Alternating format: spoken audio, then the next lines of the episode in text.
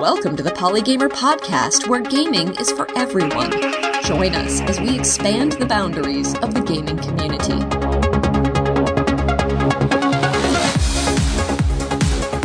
Hello and welcome to the Polygamer Podcast for Wednesday, January 22nd, 2020. I'm your host, Ken Gagne. Today on episode number 97, I'm excited to talk about a variety of topics that span the breadth of academia, crowdfunding, online publishing, and the like. We are going to be talking about Kickstarter, we're going to be talking about museums and archives, and we're going to be doing all this discussion with Dr. Carly Kocurek, Associate Professor of Digital Humanities and Media Studies at the Illinois Institute of Technology. Hello, Carly. Hi. How are you today? I'm great. How are you doing? I'm wonderful, thank you. It's such a pleasure to have you on the show. I've been following your Twitter, Sparkle Bliss, for years. I've been aware of your work with preservation, game design, the like for more than six years. And it's just a delight to finally have you on the show and to have the opportunity to talk about just a small fraction of the multiple things you've done in game research and preservation. Yeah, I'm glad we were we were uh, finally able to connect. Yeah, me too. So let's talk specifically today about two things. The first we're going to talk about for the first half of the show is your Kickstarter that is currently running. It's the sequel to a previous Kickstarter you ran, both of which I have backed, for a Zine called Save Point. For those who have not yet backed your Kickstarter, what is Save? Yeah, so Save Points, uh, it's a it's just like a half page size uh, zine I did that's um, game history, but in a less formal setting than I usually do. And it came out of a few different things. One was I gave a talk in 2019 at MagFest, uh, and I did kind of like an intro to how you do archival research in some ways, right? Like, here's all this weird stuff. Like, what do you make of it? What do you do with like a bag of chips, right? Um, the Learning Games Initiative saves things like that, which I always find bizarre and delightful. And it got a really good reception. I was like, oh, this is really fun. And there were people that said they wish they could have been there. And I was like, oh, I could make this into something else. Uh, and that happened to match up with when I was in uh, on sabbatical in North Carolina at UNCW. And so I had time in a way that I, I, usually don't to kind of like think about what I wanted to do and how I wanted to do things. And I was I was alone, right? Like I wasn't. Um, my family stayed here in Chicago, so I was I was uh, I impulse bought like a sketchbook. So I was like drawing at night just like for fun. And I was really having fun with it. And I was like, oh, I could like, you know, use the drawings with something. And so I decided to put the zine together just to kind of like make things more available, also to have something that's really portable and inexpensive and like, you know, that you can kind of like flip through and look at or not look at, you know, that kind of thing. And it was just really fun. I was just back at MagFest again uh, for the second time.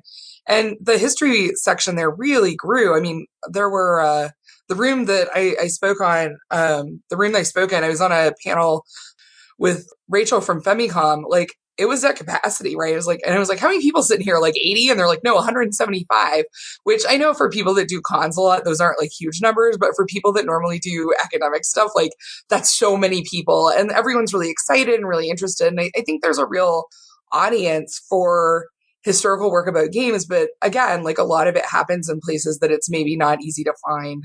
And why do you think that audience is growing? Why is there such a layperson interest in the preservation of games?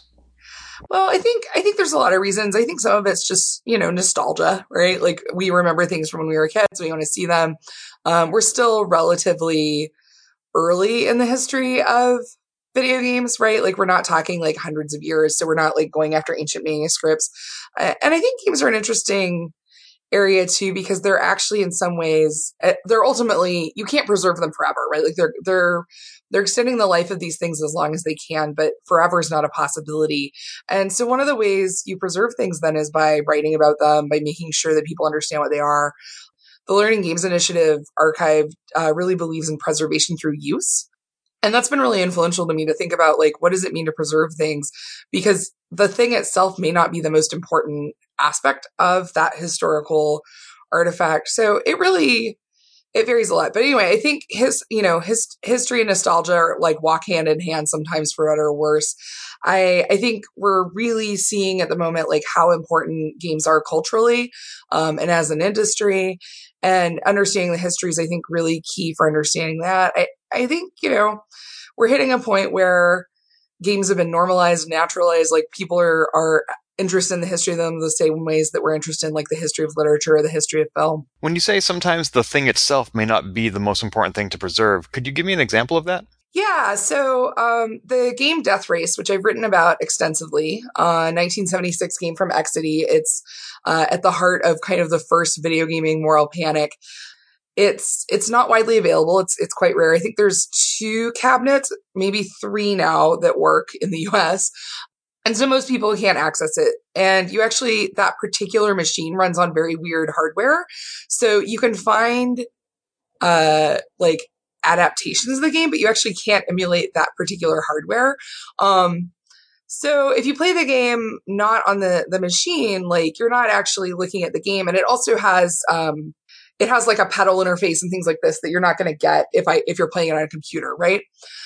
But like that game's actually, it's fine. Like it's, it's a crash. It's like one of the first chase and crash games. It's, it's fine. It's not super sophisticated in any way um, by today's standards. And what's interesting about Death Race is not the game. What's interesting about Death Race is it starts a huge national controversy, right? And so all the op-eds about Death Race are more interesting. The advertisements that are used to like promote Death Race are super interesting. The interviews with like their their uh, their VP who who is kind of trying to spin the narrative back and forth are super interesting. Um, the cabinet art's really interesting, but like the game itself, like the actual game as text, is not. I mean, it's not uninteresting, but it's much less interesting than all those other things. So, how do you go about preserving the moral panic around the game in addition to preserving the game itself? This is somewhere that even kind of standard resources like newspapers are very, very important. So newspapers are really, really useful for this, and tons of that is documented in newspapers. It also shows up in trade journals, which are are moderately well uh, collected. The Strong has really thorough collections of trade journals. Um, they're not complete, but they're they're pretty close to that. Uh, the Library of Congress actually has a lot of the trade journals, and I'm really fortunate because the Harold Washington Library Center here in Chicago um, has quite a few issues actually because Chicago is just so important for coin op.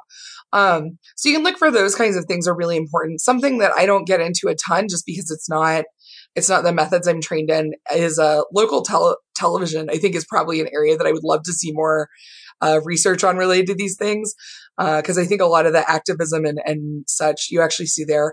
But you can also look at things like uh, legal precedent. You can look at um, proposed regulation schemes and things like that, and those are all really well archived, really well preserved and documented. Um, so there's there's lots of ways to look at things, and I, I think a lot of times like we get really into the thing, like we're so excited about like the cabinet. Um, but maybe like the cabinet's actually like a part of a, a, much bigger story. You wrote about Exidy a little bit, and you, you wrote about Exidy and Death Race a little bit in your first issue of Save Point, which I'm holding right here. And I'm curious why you chose the format of the Zine to share these stories. You, you, talked a little bit about the benefits of having it accessible and being able to carry it, but you also could have, for example, released a video of your MagFest talk or started a podcast where you interview people or just started a website like access to preservation.org. Why a Zine? Yeah, so um, there's actually there's a full journal article about that, um, and it's it's actually accessible. It's at uh, Game Studies. It was one of the first articles I published, and that's an open access journal. You can go read it, but it's like maybe six. It's thousands of words. It's quite long. And I'm not saying don't read my work. Please read my work. But you know, I wouldn't I wouldn't hand like that journal article to like a middle middle school student necessarily, right? Um, so that's like an audience thing. The talk was recorded and it's available online also. I'm someone I um I don't do really well with uh uh, online audio. So I'm I'm like not big on listening to things. I do sometimes, obviously, but it's not like my own preferred form. So some of it's just that, right? It's like the kinds of things I like to look at and I like to consume.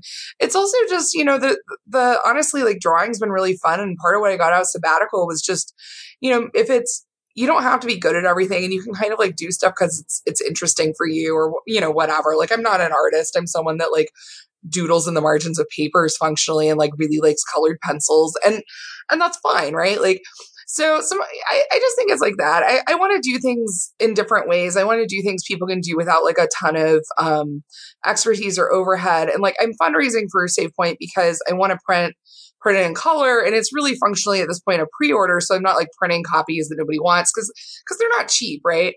So there's all those things. I'm I'm not big on. Um, I do a little bit of audio and video editing, but it's not really something that like I I delight in, and I just I delight in working with paper. I really I like. Um, I'm like one of those people that you could bribe with stickers as a child. I like keep a paper planner, you know, so some of it's just like idiosyncratic, like personal, um, preference and, and mode and, and things like that. Cause this is really a passion project for me. Like I'm, I'm not like making money off of it. And if it's going to be a passion project, like I want it to be a thing that's like nice and fun for me to do. That would explain why the Kickstarter is such a modest goal of only $500. You're essentially just paying for the printing and that's it, right? Yeah. Yeah. So the initial, um, the initial Kickstarter I did, um, fully funded the work on three issues because I do, um, I pay someone else to do some of the the image stuff because I'm I'm not good at Photoshop and I hate it. Like I was like, does this just take forever? I think it just takes forever. And apparently sort of it just takes forever, but also if you're like not me, you're better at it. My eyesight's not great, so I think that's probably part of it. And I'm impatient. Um, so I pay someone to do that. I've also uh, paid someone to copy edit because I'm I'm real bad at that. And it's it's really important to me that if someone's doing work on something that they're paid fairly for that. So you know, it, it's the money goes mostly towards that. There, if there's anything left over, like I throw it back into other projects because you know that's what happens. But it's uh, it's it's good. I've gotten really good feedback on it, and I think I think it's exciting. I really love that people are teaching it in their classes. I really like being able to, you know, the, be able to make the PDFs free so that you know uh, if folks want to use it in class or, or send it to their friends, they can. And I'm going to keep doing that at least for, you know, the first two issues, the PDF's free. I'll probably eventually I'll start having to be like, you know, throw a dollar in or something. But I, I, haven't quite made that decision yet and I don't have to, so I'll put it off. It's great that you already have the first three issues funded and that this Kickstarter you can focus solely on the printing cost. That takes a lot of burden off of you. But you also are still nonetheless responsible for all the writing and the content because it's all a single author. Is that correct? Yeah. Um, right now it's all me. I don't, I don't know if I'll keep doing that. I might, you know, like I was thinking in issue three, I might at least like do some interviews or, or little things like that. But I don't know. Like I, I, I kind of think about what I want to do. And I know, um, I was just at, uh, at MagFest, um, Frank Cifaldi and Kelsey Lewin from the, the Video Game History Foundation were talking about that they had been publishing articles on the website and then just realized like that was really managing authors and dealing with editorial processes when they're so so small and running like such a lean funding model right now. Um, it just wasn't realistic. So, uh, in some ways, like having other people do writing and things is less work, but in other ways, it's it's more work, right? Because it adds a lot of coordination. Whereas right now, I can kind of be like, oh, I want to work on this for an hour, and it's like, oh, it's done now. You know, like I'm I'm not having to like set up a lot of structure because it's really just it's me. Sure, wrangling other people can be a job unto itself when you're already responsible for the crowdfunding, the publication, etc. Yeah.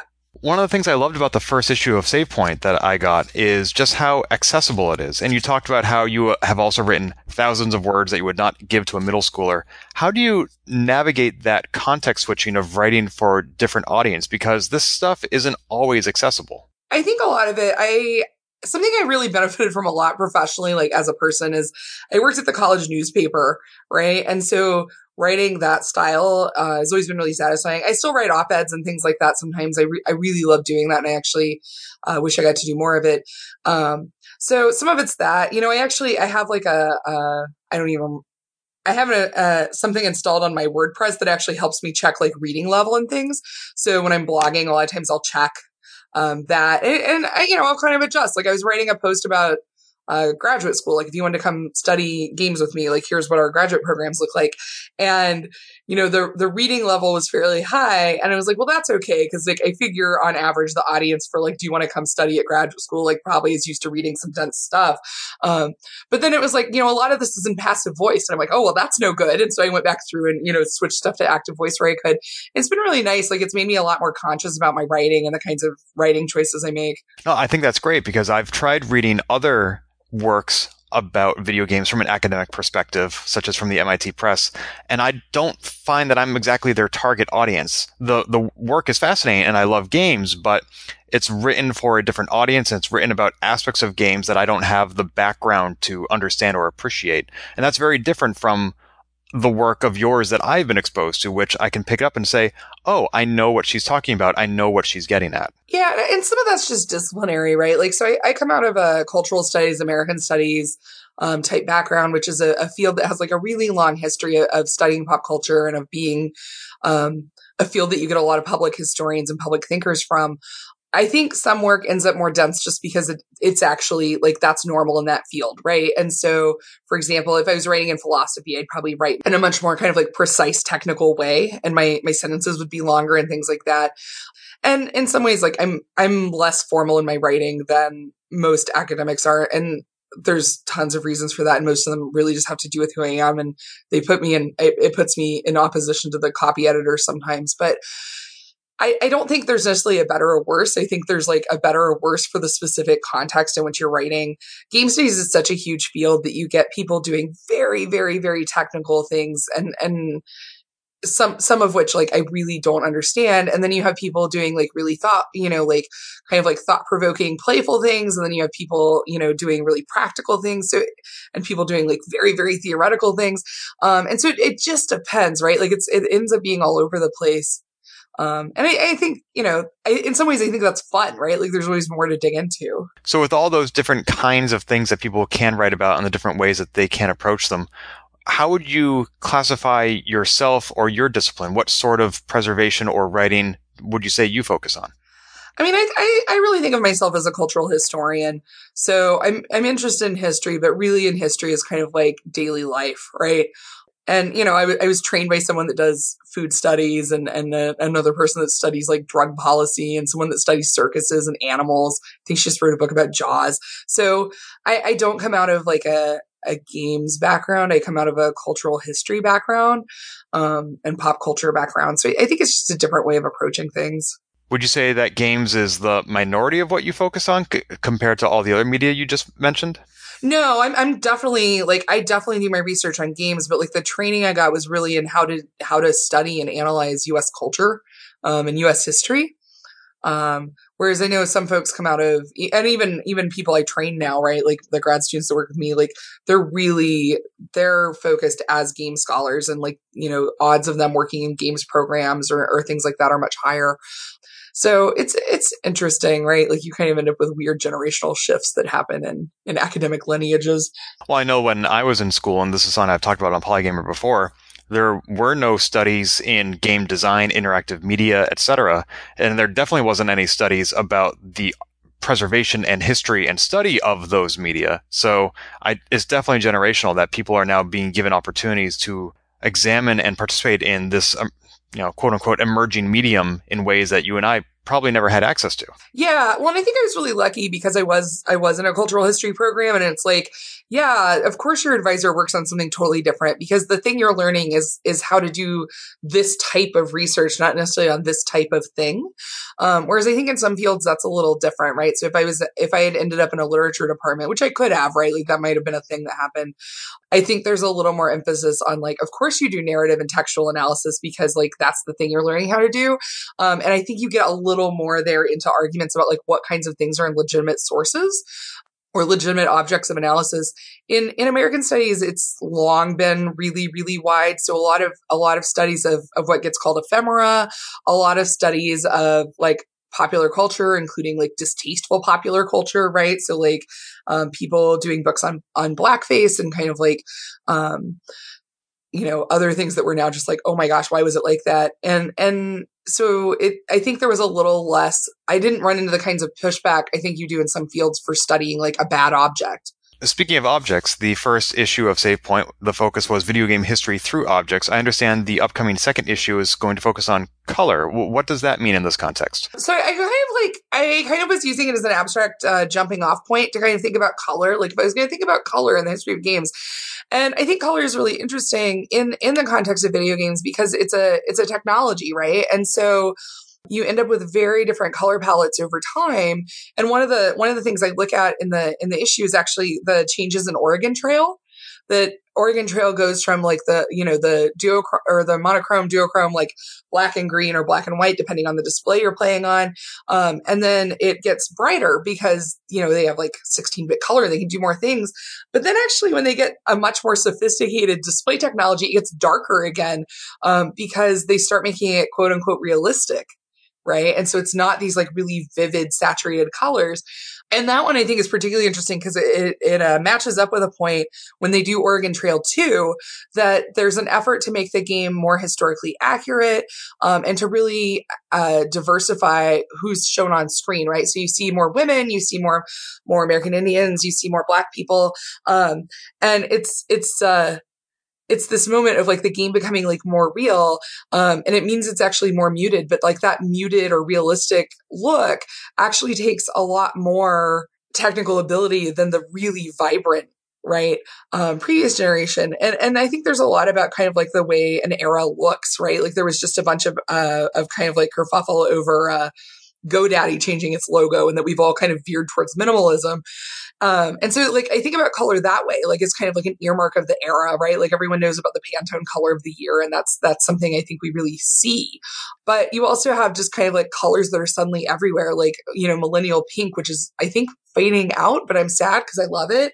So you have things like that. You have like color in ways that like um, it works in film. When you do film analysis and you say like what's the color palette of this film? And for example uh, noir films tend to look very uh, they're blues and grays and teals and things like that um, which you can see if you look at blade runner which is very noir inspired. It has that a similar color palette. But then also like the nancy drew games like secrets can kill the first one if you look at that box it's all teals and blacks and grays right? So um, there's ways that color conveys genre and conveys tone conveys audience. Um, there's ways color works as a technology. There's ways that co- color can make things accessible or inaccessible. Um, so if we think about uh, people who are colorblind, which is actually a fairly significant part of the population, uh, many many games. Um, are, are, quite hard to play without that, with without uh, full color perception, right? Because like red green color blindness is the most common, but like what do we constantly use to just like convey important information in games like red and green? So it's it's just uh, I, I, think there's a lot of ways to think about it. And a lot of what I'm doing here, I think is just like poking and being like, what if you did this? Um, I keep a running list when I'm in the archive of like journal articles someone could write. And like, I'll probably never write them, but I just, it lets me get out these ideas where I'm like, whoa, look at this thing. And, and I think some of the, some of this issue is that kind of stuff. It's like, what about this? Um, and just, you know, I, I, uh, I don't know. Like, I, I hope someone takes it and it lets them play with something they're interested in in a new way one of the things I love about how you just described color and how you're going to be writing about it in Save Point is that, at least for me, it's not an obvious topic. Like if somebody asked me, what would you like to read about in the next issue of Save Point? What you just described would never occur to me. And that is something that is going to be a new lens through which to look at games once I get my hands on your next issue. Yeah. I mean, I think, I think I love that the history of video games um, is so kind of like cross professional and cross disciplinary. So we have people that are really passionate, that are, um, you know, basically doing academic work, but they aren't academics. We have people doing, you know, kind of advocacy and, and, outreach work. We have all kinds, we have people from industry very invested. And I think everyone has different kinds of perspectives and ways they're trained. And I think for me, this is like a fun way to kind of share and, um, give, give a little bit of context for the way I was trained. Now, since preservation is such an important aspect of your work, will extra copies of Save Point be printed to be donated to places like the Strong Museum of Play? Yeah, so I don't know if the Strong wants it. If they want it, they of course get one. They get everything. They can have everything they want. Um, I actually they they're I I consult with them some, and they're uh they're the part of my preservation plan for the grant project I'm on right now. Uh, we also actually have an archive uh, here on my campus, and the the campus archive was really um, excited to get some. So I'm, I'm going to do that too. So they'll, they'll be in a few places to make sure that there's hard copies and hopefully electronic copies preserved long term. If somebody wants to read the PDF of Save Point issue number one and upcoming number two, where do they find that online? Yeah, so it's not up yet because I I was um I was trying to decide what the best thing to do was. I'm, I'm definitely going to put it in the archive here. I'm also probably going to put it up on something like Gumroad, um, but that should be up in the next week or so. Excellent. And if people want to back the Kickstarter that is currently running through February 16th, how do they find that? Yeah, so if you if you Google like Save Point Two print run, um, that should show up on Kickstarter. At worst case, you'll find the old one, um, but you can also always just find me. I'm really easy to find, especially on Twitter. So, yeah, most stuff shows up on Google. If it doesn't, drop me a line. Awesome. I don't think you'll have any issues meeting your goal. At the time of this recording, you are $434 toward your $500 goal, and this podcast is going to air a few days after you and I chat. I imagine it will hit a, have hit its goal by then. I hope so, and I'm really glad people are excited. And you know, print is uh, part of why I'm running it this way is I'm I'm not um, I'm not a store, right? And so trying to deal with like ongoing shipping and things is is just not realistic for me. But having something where functionally it's a pre-order, and so I can sit down for one night and like get them all shipped uh, works really well. And so it's kind of like the happy medium between. Um, you know, me just being like, here, print your own, and people really wanting kind of like that experience of getting in the mail. Yeah, and it's such a quick turnaround too. They back it. The Kickstarter ends February 16th, and you're promising to ship it March, which is just a month later. So, oh, I was just gonna say, yeah, all I've got left uh, right now on the issue is uh, the copy editing is in process, and then I have a couple images that need to be cleaned up. So, Excellent. You mentioned that the Strong gets a lot of your work, and you also mentioned that they are a great place to do research, which you are doing a lot of for a grant that you recently got. Let's shift to context again to talk about this other big project that you've been working on. You recently got a grant for studying girls for games, informing the future is the name of the grant. Can you tell us a little bit about what that is? Yeah, so like you know, like I said, I'm I'm a historian. This is uh, this would be my third uh, book, kind of academic book and it's a book project looking at the history of the Games for Girls movement, in particular, kind of like the successes and failures there. One of the things I've been really interested in is that we, we, we, the United States, are like we the people, right? Like, um, and many companies, we're, we're dumping like millions of dollars into kind of diversity and STEM, uh, initiatives. And some of these are really effective, some of them are ineffective. There's lots of weird things where we talk about this in a way that actually doesn't align with what we know. Um, so, for example, people talk about the pipeline problem and and there's this assumption that that happens in middle school that's not actually in in most uh, fields the pipeline problem actually happens when people are in their mid 20s so it's not a getting people in the door problem it's a retention problem which I think is really interesting. The Games for Girls movement is this really fraught effort, right? So it's this this uh, Henry Jenkins and Justine Cassell in in uh, from Barbie to Mortal Kombat call it the unstable uh, an unstable alliance, right, or an unstable coalition. And I think about that all the time uh, because you have the industry that wants to sell more games. You have individuals within the industry that are really excited about the opportunity to kind of diversify what they're making or to make the kinds of games they want to play. Uh, you have parents that want like, you know, better opportunities for their girls. You have kind of like activists that are interested in getting women into tech and they see this as a way to do that. So there's all these different uh, reasons people are invested in this. And, and there's points where they align, but there's points where they really diverge, right? And so there's this brief moment of attention and then there's like all kinds of breakdowns, right? And so this really only lasts a few years as kind of like a visible, coherent effort. And I think the Games for Girls movement is really interesting for that, for being kind of like contained in some ways, because uh, it gives you this like you know, what we might think of as like a historical moment, right? Of like five, six years. You kind of watch the rise and fall of something and figure out like, why does it, why does it fall? Right. And, and then like, what are the goals it had? How effective is it in meeting those goals? What can we learn from the ways it did or did not meet those goals? And, you know, I think all of that's so interesting. And I'm hopeful that especially as we're talking about the industry and kind of the workforce of the industry and how the industry responds to um, different kinds of problems like and and problems especially with diversity right? Like there's been a couple of settlements recently having to do with uh, workforce problems.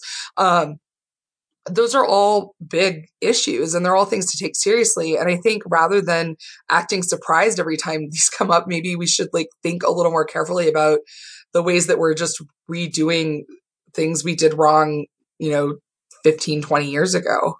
As somebody who's never applied for a grant before, can you tell me a little bit about not the process of applying, but once you get it, how does that work? Is this, does it enable you to do work that your day job would not enable you to do? Yeah. So I'm in a, I'm in a really optimal position for the kind of work I do. So I'm I'm an academic, and so I'm I uh, I have a research expectation as part of my job. Um, the grant lets me do a few things, right? So it's in line with the kind of work I've done historically, which is part of why they considered me qualified for the grant.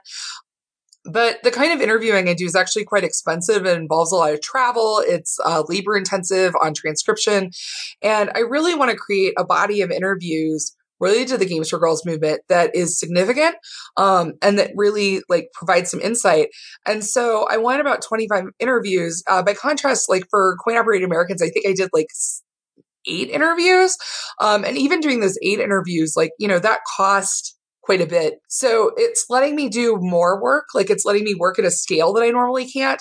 It's letting me work faster. So I'm able to, to really focus on this project in certain ways. I'm teaching less because I got a buyout from the grant and I have a research assistant. So like, you know, I, I, met with I met with my research assistant yesterday, and they're great, and they're going to go like try and build out a list of all the people we need to try and contact. So there's things like that. It just makes it a lot faster. It's also uh, one thing I like to stress. It's like such a cool way to get to provide a professional experience for a graduate student. Um, so now there'll be a student that's gotten to do all this work with me, uh, which is really neat. It's letting me do more outreach than I normally do. So uh, I included in the grant things like speaking at MagFest. Um, so it's it's really a different approach. It gives me time. It gives me money. It frees me up. It makes me more flexible. And that's just you know I'm someone doing like very humanities based work that is is expensive because of the travel and because of the archival needs. It also covers some of the archival um, work I'm doing. Um, but you know, it's it's great. Like for me, this is really great. There's also grants that I've consulted on and advised on um, that help with preservation projects. The Strong actually just got a really significant grant from the National Endowment for the Humanities that's going to help with their expansion. They've been working on other grant funded efforts to, you know, change and improve how they store their periodicals. So, I, you know, grants are really vital um, for a lot of the kinds of work that we do. And they're part of how we set priorities. They're also I don't know. I mean, for me, this is just super exciting. And I, I, don't really come from a field where I'm trained to apply for these kinds of grants. Like, part of me is like, yeah, I got a grant from the NSF. And then, like, and that's great. And of course, I do good work and they should fund me. And then part of me is like, what? What? Why? Why would they give me money? Like, it's, it's really exciting and it's, it's, I'm thrilled. And I, I'm glad. I think it signals really that we're starting to see nationally we're starting to kind of understand how important games are to our culture and to our economy um, and that this is this is something we need to like take seriously and really understand I'm sure one of the reasons that they chose you to give this grant to is because you've already done such extensive research into this exact subject, including with your own book about Purple Moon and Brenda Laurel. So you've you've already done some of that research. What additional directions are you going to go? You talked a little bit about that, but I'm curious to know like what research have you already done and what research do you want to build on next? Yeah. So one of the first things I did for this project, this this specific project actually, is uh, I went to the Strong and I went through like eighty thousand pages of magazines. And I don't think that's an exaggeration. Like I, I, tried to calculate it when I was there, and I think it was about eighty thousand pages. And, and, that doesn't mean I sit and read every page, right? It's me going through very, very, very quickly. Um, but uh, you know, part of it's looking more at popular press sources than I I had for the Brenda Laurel book, and looking more broadly. So I'm looking at the games that um, Theresa Duncan worked on, that Monica Gesue worked on. I'm looking at the Her Interactive games. Um, I'm looking at how magazines are talking about those games or not talking about them more often. I I interviewed Brenda uh, Laurel for the book about her, which was great. She's an extremely interesting person. Um, but that's one interview and that's one company. And it's really one perspective of that company, right? Like she's the founder, she's VP of design. Um, and so part of what I'm trying to do with this is get more kind of like, diverse perspectives, not just about Purple Moon or even from Purple Moon, but looking at her interactive, looking at, um, you know, girl games, looking at hopefully some of the folks that worked on, on games at places like Hasbro and Mattel that really tried to get um, into this market, or even in the case of Mattel, kind of take over this market. And so, you know, again, just I think really expanding the the kind of cluster there and thinking about this as a historical moment, as a historical movement, and and taking it seriously, right? Like I, I think it's important to do this now because this isn't there's types of things that are taken very seriously as they're happening and they end up very well documented. That's not always the case with games. Um, and it's certainly not always the case with games um, for an undervalued audience, right? Just be sure we're on the same page. The games for girls movement in the 90s and Purple Moon, I was not playing those games at that point. I was playing you know, Super Nintendo and PlayStation, so I may have missed out on some. Were these games like featuring Barbie and the like, or was there more to it than that? There's tons. So there is there is kind of like um, one of the the early you know hit, hits is a uh, Barbie fashion designer in 1995. And there's lots of argument about whether or not that's a game. I actually don't find whether or not it's a game or like a terribly interesting question. Um, what's interesting and important there is that thing sold 500,000 copies, right? That's pretty good. Yeah, pretty good, right? And it, it's so smart, and it's it really kicks off this like, oh, you can make things for computers that girls will like. But it's also like it's cool. Like I remember the ads for, for that when I was a kid. Like we never got it because I didn't have a printer, which is very sad. Because uh, you could like design the clothes and then print them, and they were like real doll clothes. Like that's awesome. I would still like that. It's neat. Like this is like maker movement stuff, right? Um, but so that comes out the same year. Uh, Chop Suey comes out, which is uh, Monica Gesue and, and Theresa Duncan's game, and it's beautiful, right? Like, and, and Rhizome now has uh, reissued those online, so you can go play them. And it, it's like this beautiful, weird game. Like David Sedaris is the narrator, which always cracks me up. Like, there's a lot about that game that's so fun and so cool. And in fact, uh, Entertainment Weekly names it like CD-ROM of the year, right? But I always tell this very sad story about that, which is it's, it's CD-ROM of the year. It's selling quite well.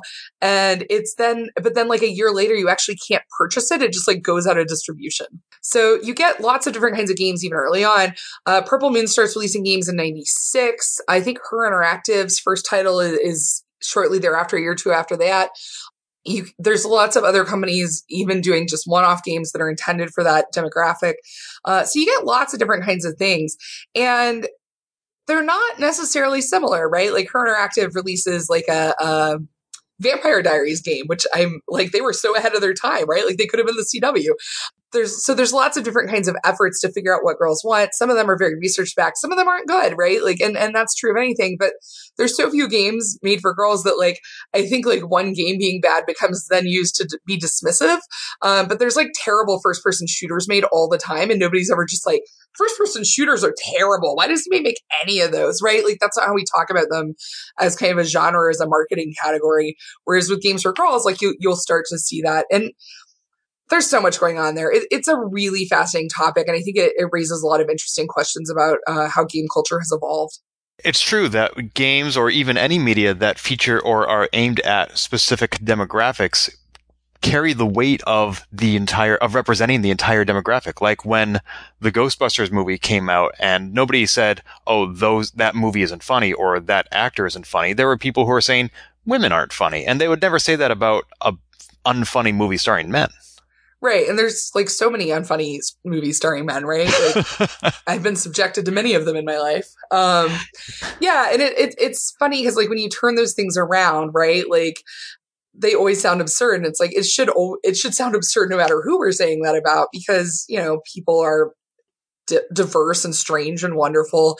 Um, but the Games for Girls movement, um, it, it's, it's it's nice in some ways uh, to work on because it's such a moment of optimism, right? And I don't think all that optimism was misplaced. I think some of that optimism, you know, it's not necessarily uh, borne out, but I think I, I think a lot of interesting, good things get made, and I, you know, I I really recommend like if you're going to play any of the titles from this, um, Chop Suey's delightful. You can play it on Rhizome, but also the the Secret Paths games, uh, Secret Paths in the Forest and Secret Paths um, to the Sea, like that Purple Moon does, are beautiful, right? And they're really about storytelling and kind of like nurturing and growth and like I, I don't know, like they're uh, they take they take girls and their problems so seriously. Um, and they treat them like whole people that deserve like respect and kindness and all these things. And I, I think that's so rare, even just in how we talk about children in general, um, that I find something really profound and moving about that. So now we are a quarter of a century later from ba- from Barbie fashion designer. Do we still have games being made for girls, and what do they look like? Oh, totally. And we also have games being made for women, right? Like, um, because some of us grew grew up, I guess. Um, you'll still see you still see tons of licensed things like they're not going to stop making barbie games um but you know some of those are good right like uh what, what's the is it barbie barbie horse adventure right like a lot of um apparently a lot of people in the industry like what like go play barbie horse adventure because they did such a good job on the horses and i think again, like this is the thing that happens when you take your audience seriously. Like little girls that are into horses know a lot about horses, right? Like they were going to know if that horse was no good. And, and so there's things like that. There, we're also seeing more interactive um, things online. And so you see things like, uh, now dated, but like things like Webkinz, right? Where we start thinking about like toys that have kind of like a web component and things like that. And especially plush toys like tend to oversell um, to girls. Webkinz are weird. I love them. Uh, so, so you see things like that. Of course, you see the licensed things. Um, almost all, to- many, many, many toy brands have websites now. And so like American Girl has a really robust web presence. They also, they were, they were releasing CD-ROMs, uh, during this period. Um, but they still make games and things. And then you'll see, um, branded content for, adult women, right? So like the Kim Kardashian game, which I assigned in my games history class, and the first day a student goes, what? Why would you do that? And I kind of jokingly said, don't question my expertise, but I wasn't, I, I'm like, I assigned it for a reason, I promise, right? And like some of these games are really great. Like they're really good at what they're meant to be. And, and I think the fact that, you know, it, it, it's unsurprising to me that a student like questions while we're, why we're playing that. But in fact, uh, that game is super interesting, right? And it's part of like this, this moment where like celebrities and especially celebrities that are kind of like pop stars, like, of course they all have apps. Of course they all have games. But that's like a really different way of thinking about games as pop culture than we've had historically. And it's something that is really about marketing to women or at least marketing heavily feminized products. So yeah, we absolutely still see uh, games for girls. Uh, they tend to look different. I think for better or worse, they tend to look different, right? And we're starting to see kind of like more games with with girls and women as protagonists. So like I think their their player base is probably more different. Nancy Drew remains super um, popular, right? Like that's such a long running uh, franchise and series at this point. So we still see games for girls, and in in some ways, like they kind of look the same, but they're not. Um, I and I'm glad we're seeing more like weird experimental stuff. I think Chop Suey and Zero Zero um, and the third game I'm blanking on the name of, like part of why those games are so interesting and so important is like they look really weird. They're really different. And I'm, I'm glad we're having a moment of kind of experimentation and kind of delight with experimentation in games because it's great to play weird things. You know, I finally had time to play We Know the Devil, right? And is that a Games for Girls title? No. Does it in some ways kind of feel like one? Yeah, a little bit, right? Like, and it's it's great. It's surreal and it's a little scary. It's great. Awesome. I will include links to those games in the show notes, as well as a link to one of my very first episodes of this podcast where I interviewed Sheri Graner Ray about gender inclusive game design, where she makes the case that it's just good business sense to want to have to, to want to double your audience. Right. There's a, when I interviewed Brenda Laurel, she talked about um, one of the people she was working with was like, you know, there's this multi billion dollar industry and then there's an empty lot next door. It's like, yeah, go build on the empty lot, you know? right. Such a missed opportunity. So this grant that you received, you received it last summer. It runs for two years through July 2021. Yes. What milestones have you set yourself between now and then? Yeah. So my, I think more kind of like in numbers for these things because people, people are impressed by numbers, whether they're impressive numbers or not. But uh, it's it also means like it's kind of how I think about it because it's benchmark. So my goal is to interview 25 people. Um, that's been a little bit of a rough start for reasons. Um, but we are starting to get that rolling. I'm very excited about uh, those opportunities. Um, I've been in touch with some folks and, and looking forward to continuing those conversations. And some of that's, of course, I strive to be like a respectful and thoughtful interviewer, but it also means that like I'm not always a known entity and sometimes people kind of want to take time and decide if they want to talk to me or like wait and see what happens when I interview other people. And that's, that's fine. I completely respect that. Um, so my goal is 25 interviews. Um, I'm, uh, working on this issue of Save Point and it talks a little bit about some of the research I've been doing. I went to, back to the strong because I always go back to the strong and did all that magazine research there. And I also went through the, the papers they have from her interactive, which are very, very interesting. Um, they have things like uh, notes from focus groups they did, and those are just really rich. Um, and then I've also just been, you know, spending time looking at and playing some of these games. Like some of them are are really interesting, and also like really revisiting. There's tons of just uh, really tedious like coding and uh, coding in the sociological sense, not in the uh, uh, computer science sense uh, of making sure that the the images I have that I understand what's in them that they can be used in the way that I need them to be useful.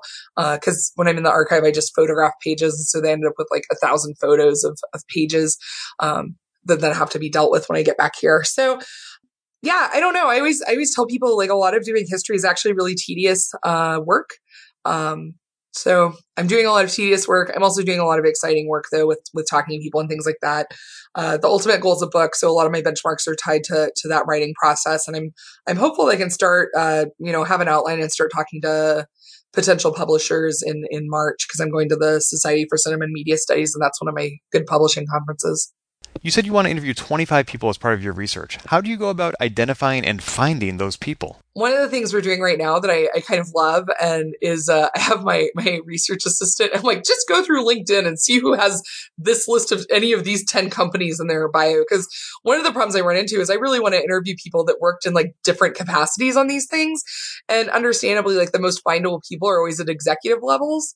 Um, but I want people at non-executive levels. So I think one thing that this project has some real potential to do is is look at kind of the development process in a in a more broad way.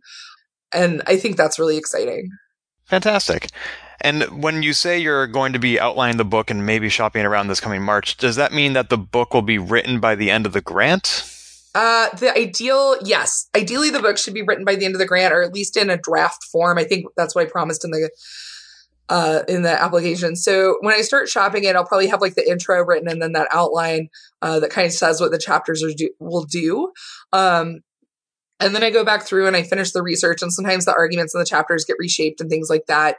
Um, but yeah, the goal is to have a draft of the book by the end of the the grant cycle. And again, like this is only possible because of that kind of support. Uh, I, I, wrote a blog post recently about ways to support video game preservation and video game history if, if it's not your area. And you know, it's the NEH uh, got a funding increase uh, recently, and it's like the largest funding increase they've had in a really long time, and that's amazing. Um, but, you know, I think one thing that's important is to remember that like these federal agencies, like the NIH, the NSF, like, um, that's a huge part of how any of us are able to do this work. And so, you know, when you start hearing about like, oh, maybe the funding will get cut for this or that, like, please help us, right? Like we need those, those resources protected because you can't do research at this speed and this scale without funding. I'll include a link to that blog post in the show notes. Are there any high level key points you want to suggest to our listeners for those who want to support your work other than by backing the SavePoint Kickstarter? Sure. I mean, back our Kickstarters, buy our books, you know, uh, but you can do a lot of things with, with no money, right? Like, so if your local library has, has a book that I wrote or that another historian you like wrote, like go check it out. Um, like physically check it out of the library and, and hopefully read it. Please read it. Um, if if you want to read someone's book, if you go to your library and they don't have the book, you can actually ask your library to get the book either through interlibrary loan, which means bringing in from another library, or request that they buy it. It doesn't mean they'll buy it, but it means they know to. Um, that helps a lot. You know, tweet about people's projects, tell other people about them. That that's really meaningful but you know so so much of it's just getting word out it's really hard and i think for those of us that work in academic contexts like I have a, a, pretty demanding job and I work with a lot of students and I, I, love it. But it also means, you know, some of the kind of like promotional stuff and, and media stuff that I should be doing or could be doing uh, doesn't always happen. So I'm really appreciative when people, you know, step in and signal boost and things like that. But, you know, there's so much to do. And I, I think if you're excited about about history, if you're excited about preservation, like you can find ways to help and be involved that I think are open to a, a wide variety of skills and interests and, and resource levels. Awesome. Thank you so much for sharing that advice. I will, as I mentioned, include links in the show notes. I'm looking forward to the second issue of Save Point, having already read the first one. Is it too early to ask when we can expect the third issue? Um, so my goal for the third issue is that it would come out in like July, August, I think. I'm trying to do them about every six months. Um, I'm teaching a study abroad in Japan for May and most of June. So it kind of depends on how that goes. We're still planning, so I don't I don't know how hectic that'll feel. Last year it was very hectic. Like it was amazing, but also very hectic. But we keep saying we're going to make this year more chill, but I don't think either of us is uh, good at that. Yeah, traveling is very exciting, and it can be difficult to slow down and to get work done when traveling, even if that is the reason that you are traveling. Yeah. well, like I got work done, right? But I got all the work done that I was there that was like my on the clock work took up all my time. So I don't know. It's it's it was great. I'm so glad I did it. Of course I'm doing it again. But um, you know, and, and I'm taking students like all over a country that I don't really speak the language in and it's just very it's taxing. And hilarity ensued. Oh gosh, yeah. No, I love it. The students are so delighted and and they like get lost and they're like, "Oh no, I got lost." And I'm like, "Yeah, me too." they're like, "How do I do this?" They're like, "I have no idea." awesome. Well, I've so much enjoyed chatting with you about Save Point and about your grant. Is there anything else that you wish we had chatted about today? Uh, not not off the top of my head. I mean, thank you so much for your time. I, I do want to give a shout out to the Learning Games Initiative Research Archive, and I, I, like to mention them because the Strong is amazing. I always will support the Strong. I also I'm on the uh, board for the Learning Games Initiative Research Archive, and they have tons and tons of objects, and it's a very different kind of an ar- archive. It's a they call it a guerrilla archive sometimes, but it's it's preservation through use. So if you're interested in something and they have it, they'll mail it to you not to keep, but to use. And, and that's even true. Like if you were teaching uh, grade school or middle school and you want to bring in some artifacts to show students to like for a lesson, you can actually get things mailed to you from them. So I, I really recommend it because that's a really cool way to kind of um, engage with an, an interesting institution and also to have access to materials you wouldn't otherwise be able to, to get to. Awesome. Well, thank you so much, Dr. Carly Kocurek, Associate Professor, published author, game designer, researcher, interviewer so many more things. I appreciate this opportunity to look at just some of the things that you've contributed to this community. Well, thank you so much for having me on. It's, it's been really, really nice to talk to you. This has been Polygamer, a GameBits production. Find more episodes, read our blog, or send feedback at polygamer.net.